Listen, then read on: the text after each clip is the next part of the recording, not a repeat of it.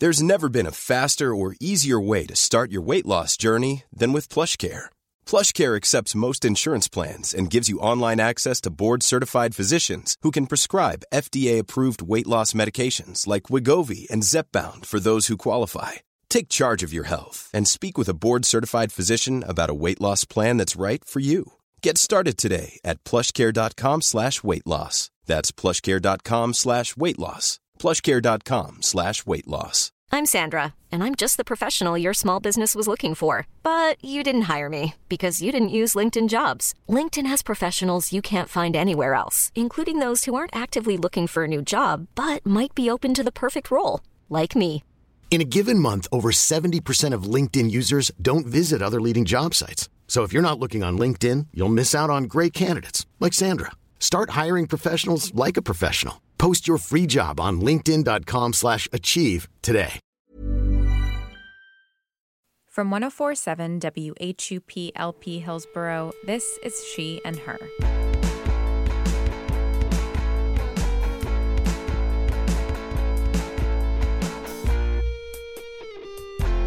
She and I'm Anita Rao. And I'm Sandra Davidson. Thank you guys for listening tonight. So, we are about to roll out a really special bonus episode. We've been struggling to call it a bonus episode because it's, it's a prologue to a show that we're doing next week that matters a lot to both of us. If you've listened to the show before, you know that we like to bring in some of our best women friends on the show to talk about their lives. And next week, one of Anita's oldest best friends in the world in her life um, will be joining us to reflect on her experience of losing her mother four years ago. Yes. Um, so the best friend that we're talking about here is Georgia Flaum. And Georgia and I met the summer after fifth grade at a photography workshop, um, and we became instant friends. Her laugh and warmth drew us close at the beginning, and our shared neuroses, sense of humor, and curiosity about the world have kept us close ever since. She can quote every single Woody Allen movie that has ever been made. It's a pretty special skill. Um, so you'll learn a lot more about her next week, and you'll learn more about her mother, Lauren, who was an incredible force of nature um, and a second mother to me and many others, um, many of my women friends. We spent countless hours in Georgia's kitchen talking to Lauren about our lives and our families, asking her for life advice. Um, and as it happened in the last few months of Lauren's life, she had a long, long battle with cancer, which you'll hear about shortly. Um, in the last few months of her life, I was working in the production department of StoryCorps, which is a national oral history project that records interviews between loved ones around the country. And one of the initiatives at StoryCorps is called Legacy, and it's an initiative that encourages people to have end of life conversations with loved ones. So I talked with Georgia a lot about StoryCorps and my experience there. We're both living in New York together and had told her about this particular project and asked if she and her mom wanted to participate. Um, they were both very on board and excited to have this conversation. As it turned out, um, that you'll also learn more about next week. Um, it was one of the few times in the last month or so of Lauren's life that Georgia and she were really able to sit down and sort of look at some of these end of life issues head on. Um, so it ended up being sort of an important moment for Georgia. So um, I took some recording equipment from New York and microphones, and we sat on Lauren's bed in Iowa City um, and recorded a StoryCorps interview. And we wanted to share a portion of that conversation with you all before um, you hear more from Georgia next week to give you a sense of who Lauren is, to sort of hear how she talks, um, and to get a feel for the depth of her relationship with Georgia. And next week, Georgia will join us to talk about um, the four years since her mom's death and reflect on the grieving process. So here we go um, a conversation between Lauren and Georgia Flaum.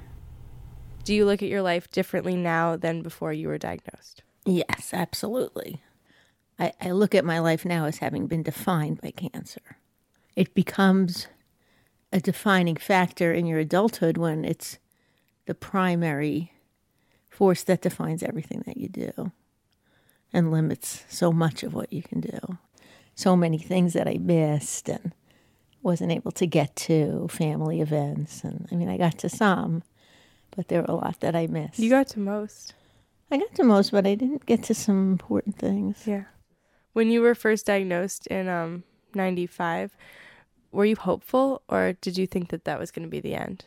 Both, I think. You know, you have to sort of hope for the best and expect the worst. That kind of becomes the motto. It was a very aggressive prognosis. I didn't think I'd make it through elementary school by any means. So they got it wrong. Yeah. you know, it turned out to be a relatively rare manifestation of breast cancer. I knew my mom would be just profoundly, profoundly upset. I was their youngest, and at first I didn't know I was going to need chemo or lose my hair or anything like that. They kind of give it to you in little pieces, they don't give it to you all at once. I remember dad had pneumonia like Uh-huh. that year, and I remember thinking that it was just Oh. like pneumonia because it must have been the way that you Uh-huh. had described it. He was in bed for like Yeah. a month. I just remember him in his bathrobe. Yeah, me too. Who has been the biggest influence on your life, and what lessons did that person teach you? well, the truth of the matter is that my friend Louise has been the biggest influence in my life. Louise made a commitment to me the first time I met her. We were sitting in the Hillel. I just moved here. And Louise just walked over to me, and she was wearing this shirt that had like batik printed cars and fish on it. And I just said, nice shirt. And she said, Seattle Goodwill. and that was the beginning. And she is just a very large person in heart and mind and spirit, just larger than anyone I'd known. What lessons did you learn from her? I learned that commitment is the cornerstone of life. You've always told me that. I think about that a lot. I think what you taught me about commitment is that the decision to make the commitment uh-huh. is the most important thing. And it's almost like you throw yourself in there with blind faith. And then once you've made that decision, you'll find that you're strong enough to go through with it. I like that. There's that line from Sunday in the Park with George that says, The choice may have been mistaken, the choosing was not. So you can't just wallow around undefined and undrawn in life. You have to make a choice. And maybe it was the wrong choice, but at least you chose. But not choosing is not living, and not committing is not living. What are some of your favorite memories of me? Aw, that's easy. Um, well, I remember you being born so well, like it was yesterday. And then they gave you to me, and we didn't know if you were a boy or girl. And I was extremely happy to have a girl. And then when you were little, we had a lot of fun because it was just the two of us. We would just go around Iowa City, and you were a very big talker very early. Really? Well, I told you, you used to say hello I thought hi. hi at like six months. and I remember you'd be in a backpack, like your head above mine. And you'd be just saying hi to people, like chirping out. So, like, not only did I know how to say the word, I knew when to use it. Yes, that's correct. I just found the purity of all that early childhood really beautiful. Music and dancing, and you know, those are beautiful times. I'm not saying that they're purely beautiful. There are plenty of anxiety with them, and get this kid away from me. She's driving me crazy. I want to be by myself for a while, but all in all, I really liked being a mother. Um, I liked being a mother to you. I think my favorite memories are like how proud I was to have you as my mom when my friends would come over and you would just be the person that they wanted to talk to and just you and dad together that you just provided like so much love and support to everyone that I brought into our lives. And it just made me feel really lucky and really proud that like I got to claim you as my parents. Every Friday night, this was just the place to be. And that like no matter how you were feeling really or what else was going on, you would always cook. And I just I took advantage of it. I mean, I never You did. You said like, I got five people coming for dinner. really did. I just like as someone who cooks for people now, I can't even imagine what that must feel like. But at the same time, I know how gratifying it is to be able to provide for that many people, and like you know what an impact you're making. Well, I'm so happy that that's a good memory, and I hope that you keep it going in your own life in some way. Yeah. You know, You just always gave the best advice in every situation. I felt so close to you because you were always so non judgmental. I wasn't afraid to come to you about things that I was unsure of because I knew that you were experienced with life and you mm-hmm. knew that following the rules wasn't always going to be the best thing to do. And I couldn't always take it, but I always listened. I still don't pretend to know. You know, that's the thing about advice. It's like all you have is your own experience. And then to pretend that that experience is somehow right or wrong, then that's where the judgment comes in. Yeah. What do you think I should do when I want to ask you for advice and you're not there anymore? Ask anyway. See what happens. I'm not far, I swear. How far could I be? Just ask. Just ask, okay? Just say, Ma. and you could get mad if I don't answer right away. so then you could yell and I could hear you better. I don't know. I want you to find the things that give you happiness and pleasure, and I want you to have the life that allows you to do them. And I think you know what a lot of those are, and some are undiscovered still, and some are forgotten and will be rediscovered. Yeah. I hope that you um, maintain a relationship with Chester and that it grows over time, and don't expect it to be wonderful or perfect, but it's just important that there's something there that you can have a laugh with him and cry when you have to, and be together to take care of dad. When I go, you know, he's going to be really lonely. So just try to keep expectations real and know that life is not your dreams and hopes and fairy tale words. It's just whatever is right in front of you. That's it. So you got to make the most of it. Yeah. What's like the wisdom that you'd pass on? I think the wisdom is try to be truthful and try to keep your sense of humor. it's crazy that that's what it comes down to. But without that, it's just so morbid.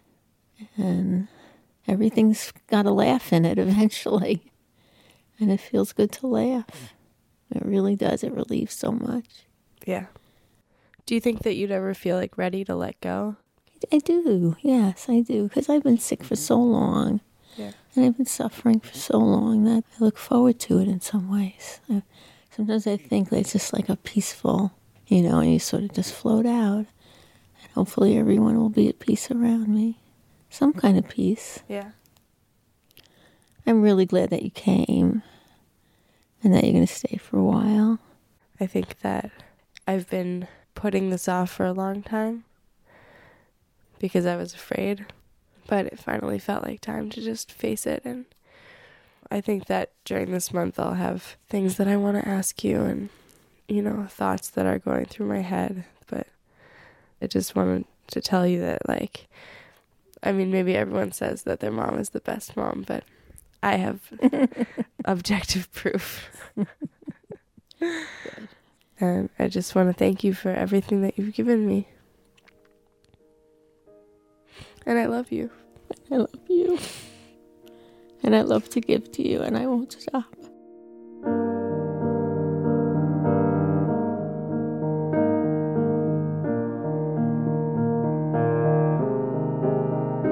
That's a clip from a StoryCorps conversation between Lauren and Georgia Flaum.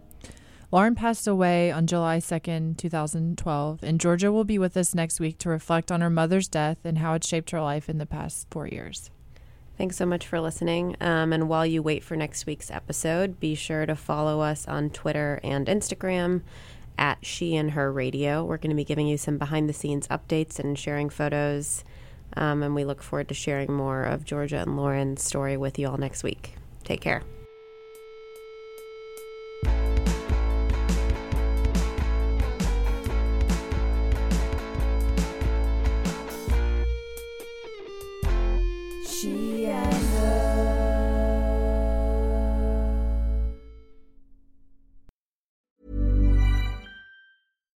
When we're on a budget, we still deserve nice things. Quince is a place to scoop up stunning high-end goods for 50 to 80% less than similar brands. They have buttery soft cashmere sweaters starting at $50, luxurious Italian leather bags, and so much more. Plus, Quince only works with factories that use safe, ethical, and responsible manufacturing. Get the high-end goods you'll love without the high price tag with Quince. Go to quince.com slash style for free shipping and 365-day returns. When it comes to your finances, you think you've done it all. You've saved, you've researched, and you've invested all that you can. Now it's time to take those investments to the next level by using the brand behind every great investor, Yahoo Finance. As America's number one finance destination, Yahoo Finance has everything you need, whether you're a seasoned trader or just dipping your toes into the market. Join the millions of investors who trust Yahoo Finance to guide them on their financial journey. For comprehensive financial news and analysis, visit yahoofinance.com, the number one financial destination, yahoofinance.com.